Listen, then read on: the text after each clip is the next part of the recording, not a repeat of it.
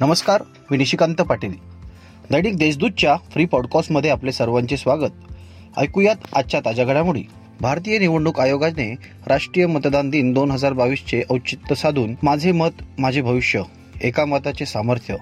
या विषयावर राष्ट्रीय मतदान जागृती स्पर्धांचे आयोजन केले आहे. या अनुषंगाने जिल्ह्यात पंचवीस जानेवारी दोन हजार बावीस ते पंधरा मार्च दोन हजार बावीस या कालावधीत या स्पर्धा होणार आहेत. सर्व वयोगटातील जास्तीत जास्त मतदारांनी या स्पर्धात सहभाग नोंदवावा असे आवाहन उपजिल्हाधिकारी तथा उपजिल्हा निवडणूक अधिकारी स्वाती थविल यांनी केले आहे.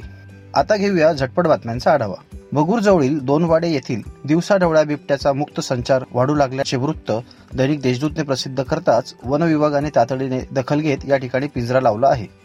नाशिक सहकारी साखर कारखाना कार्यक्षेत्रात चालू गळीत हंगामात सुमारे तीन लाख मेट्रिक टनापेक्षा जास्त ऊस उपलब्ध असताना आतापर्यंत केवळ सव्वा लाख मेट्रिक टन ऊस तोडण्यात आलेला आहे. अद्यापही कार्यक्षेत्रात सुमारे दीड लाखापेक्षा जास्त ऊस उभा असून बाहेरील कारखान्यांना संपूर्ण ऊसाचे गाळप केल्याशिवाय त्यांचे कारखाने बंद करण्यास शासनाने परवानगी देऊ नये अशी मागणी नासाकाचे माजी चेअरमन तानाजी गायधनी यांनी उपमुख्यमंत्री सहकार मंत्री व साखर आयुक्त यांच्याकडे केली आहे.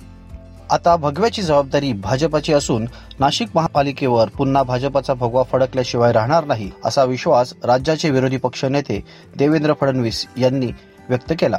नाशिक महापालिका निवडणुकीच्या पार्श्वभूमीवर भारतीय जनता पक्षाच्या कार्यकर्ता मेळाव्याप्रसंगी ते बोलत होते. शासनाच्या पंधराव्या वित्त आयोगातून नाशिक तालुक्यातील नाणेगाव वंजरवाडी येथे विविध विकास कामांचा शुभारंभ पंचायत समिती सदस्य डॉक्टर मंगेश सोनवणे यांच्या हस्ते करण्यात आला.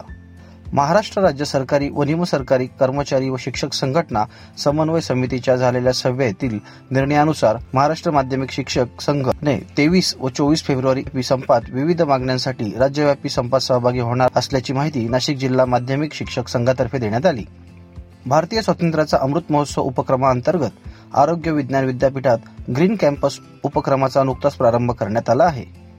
जिल्ह्यात करोना विषाणूचा प्रादुर्भाव आता कमी होताना दिसत आहे. नाशिक महापालिका कार्यक्षेत्रात आज अवघे वीस रुग्ण आढळून आले आहेत. आज महापालिका कार्यक्षेत्रात रुग्ण बाधित होण्याचा दर एक पूर्णांक चाळीस एवढा आहे. उपचार घेत असलेल्या रुग्णांमध्ये कमालीची घट बघायला मिळत आहे. या होत्या आजच्या ताज्या घडामोडी. इतरही बातम्यांसाठी देशदूत डॉट कॉम या वेबसाईटला भेट द्या. धन्यवाद.